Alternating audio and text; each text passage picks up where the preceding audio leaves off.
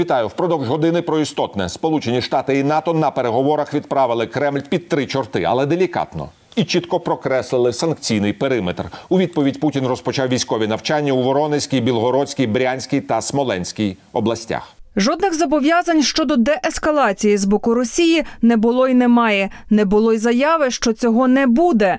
Венді Шерман, заступниця держсекретаря США. Про реакцію Путіна на подвійний геополітичний аперкот політолог Андрій Піонтковський, який перебуває у Вашингтоні.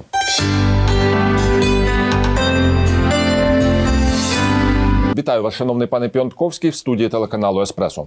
Отже, фіналізувалися великі перемовини. Наскільки я розумію, Кремль не отримав нічого, що він хотів, і відповз, водночас натякаючи на продовження ескалаційного сценарію. Принаймні, Венді Шерман, заступниця державного секретаря Сполучених Штатів, сказала, що питання деескалації не вдалося вирішити. Добрый день. Это была историческая неделя. Самая плохая неделя для кремлевского диктатора. Он потерпел два крупнейших геополитических поражения на Западе и на Востоке. Ну, о первом мы уже сказали. Запад предельно твердо ответил на его э, ультиматум. Что очень важно, изменилась ситуация в Вашингтоне. Ну, мы говорили с вами подробно о том, что там продолжается борьба двух линий помощника президента по безопасности Салливана, такого Путин-Ферштейн, и твердого сторонника защиты Украины госсекретаря Блинкина, которого поддерживает министр обороны Остин. Так вот, линия Блинкина полностью восторжествовала. Главным историческим событием в Вашингтоне было письмо 25 дипломатов, крупнейших дипломатов американских. Многие из них, кстати, выступали в вашей студии, как такой постоянный участник наших совместных передач Дэн Фрид. Это письмо формально направлено в Белый дом, но обращено одному человеку, Джеку Селливана. Они прямо его обвиняют э, по существу э, в э, попустительстве умиротворению российской агрессии. Более того, он вынужден был пойти на зум с ними и пытался оправдываться. И вот после этой выволочки, которую ему устроили 25 дипломатов, он просто исчез из публичного поля, и все политические заявления артикулировал Блинкин. Э, то есть колебания Запада закончились в Вашингтоне, и он занял очень твердую позицию. Мы не знали точно, когда линия Блинкина окончательно победит Салливана, это было неизбежно, потому что э, если э, у них какие-то сопоставимые позиции были в администрации Байдена, то вне администрации, в Конгрессе, в политическом просто подавляющее преимущество проукраинской стороны. Но тот афронт, который Путин получил э, в Казахстане, это, это логично, но это не, мы не думали, что так скоро проявится противоречие между Китаєм і Росією. Андрій Андрійовичу, на вашу думку, чому Путін так швидко був змушений оголосити про виведення інтервентів? С территории Казахстану? Потому что Китай ведет себя несколько иначе, чем Запад. Китай просто э, жестко продиктовал и Такаеву, и Путину, что это зона влияния Китая, и российские интервенты должны быть оттуда вышвырнуты, причем в течение нескольких дней.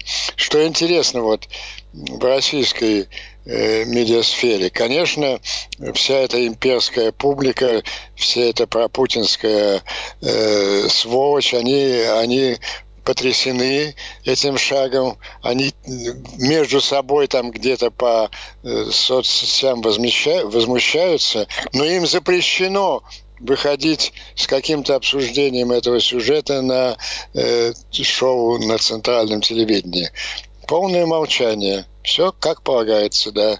Великий Китай сказал, и Путин свои войска убрал. Вот эта авантюра ему дорого обойдется.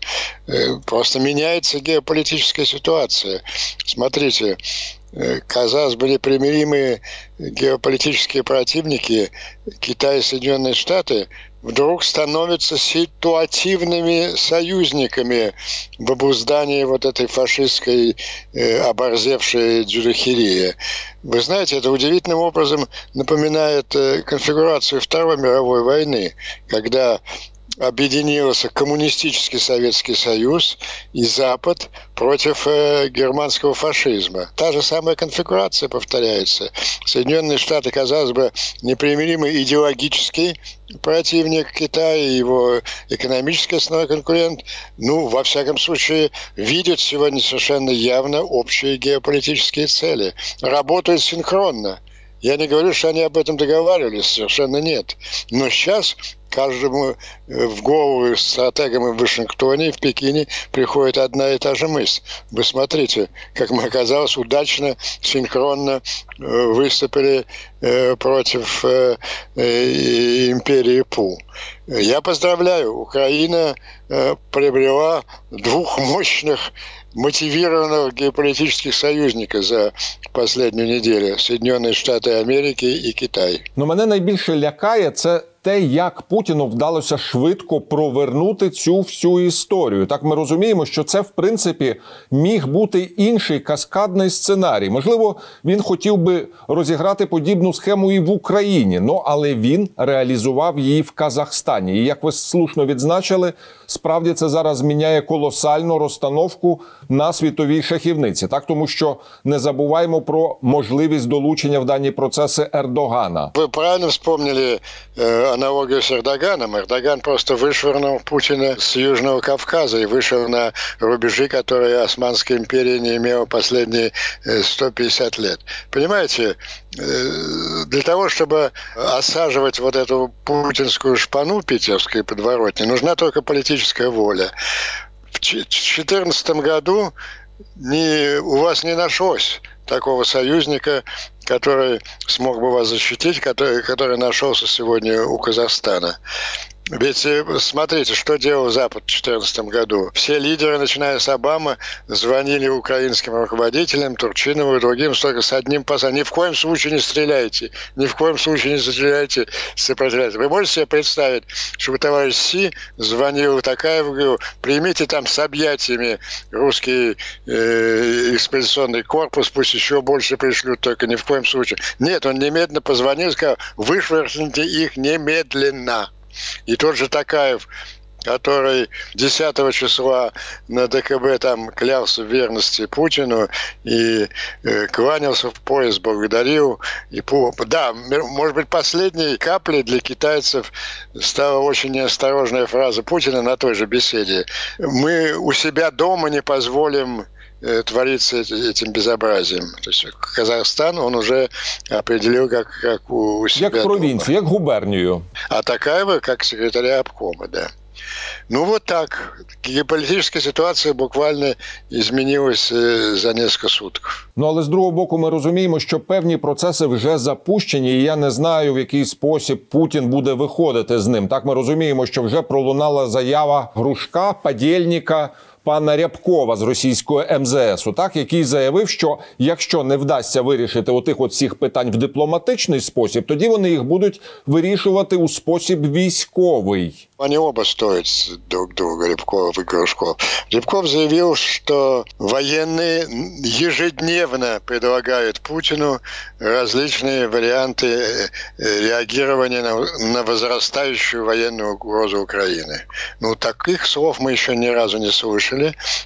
Причем не просто абстрактно с упоминанием имени фюрера, что от фюрера уже генералы докладывают свои конкретные планы.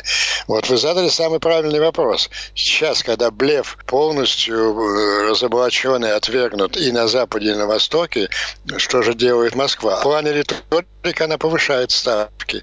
Риторика в отношении Украины стала более жесткой. И я не исключаю даже как реакцию вот на это поражение, находясь в тяжелом психологическом состоянии, Путин может решиться сейчас на какую-то военную авантюру в отношении Украины. Ну, то есть бдительность нужна на высочайшем уровне. Все может случиться в любой день. Ну просто в нас часом називаються датами, наприклад, місяць лютий, так коли розпочнеться Олімпіада, і власне, от спаралелити сценарій свого часу. Ми пам'ятаємо, як завершилась Олімпіада, коли Путін напав на Грузію. Ну, с Олимпиадой и Путиным два больших вопроса. Первое, нарастающая э, т- эпидемия, возможно, даже э, она будет отменена. Но вот самое центральное событие уже не состоится, встреча хоккейных профессионалов. Ну и второе, я думаю, что если отношения между Китаем и э, Россией будут э, развиваться в такой же, таким же темпом, э, то Путина могут и не допустить просто до, э, до Олимпиады. Китай очень раздражен вот этой вылазкой в зону его жизненных интересов, как они называют Центральную Азию. Ви згадали про психологічний стан Путіна. Тобто, наскільки я розумію, від цього може залежати значно більше, ніж від викладок його штабних офіцерів е, генштабу. ситуация, когда э, геополитические вопросы должны изучать психиатры. Э, я еще раз повторю, он сейчас в состоянии тяжелого стресса, унизительного поражения, и он э, в этом состоянии очень опасен. Единственная надежда, что военные эксперты в Генштабе, они всегда были против э, э, масштабной военной операции в Украине. Ну, что-то он должен сделать, какую-то мерзость, потому что уровень риторики повышается. Э, Вероятно, ну, какую-то провокацию в районе линии соприкосновения Донбасса и так далее. Ну, просто отползти он сейчас не может. Необходимо использовать благоприятную ситуацию, создавшуюся в Соединенных Штатах. Там сейчас, э, ну, это уже другая тема, Э, Сегодня в Сенате обсуждаются санкции. Впервые предусматриваются личные санкции против Путина. Москва уже ответила, что она пойдет на разрыв дипломатических отношений. Но это все хорошо. Но э, вторжение может быть завтра. Необходимо резко усилить эм, военно-техническую помощь Украине. Вот этим должна заняться срочно украинская дипломатия и прежде всего э, в области э, противовоздушной обороны, противоракетной обороны. Ну, вы же знаете, как бахвалятся российские стратегии. Мы, мы будем воевать как в Сирии, а не как воевали в Сирии, там, ударами всякими с дна Каспийского моря и тысячами других способов уничтожали беззащитные, не имевшие противовоздушной обороны э, сирийские города. Так что готовиться надо к любым безумиям врага и максимально использовать благоприятно сложившуюся атмосферу в Соединенных Штатах. І будемо сподіватися на вашингтонських санітарів. На превеликий жаль, час нашої розмови вичерпався. Дуже вам дякую, пане Піонтковський, за цей аналіз в ефірі телеканалу Еспресо. Спасибо. До свидания.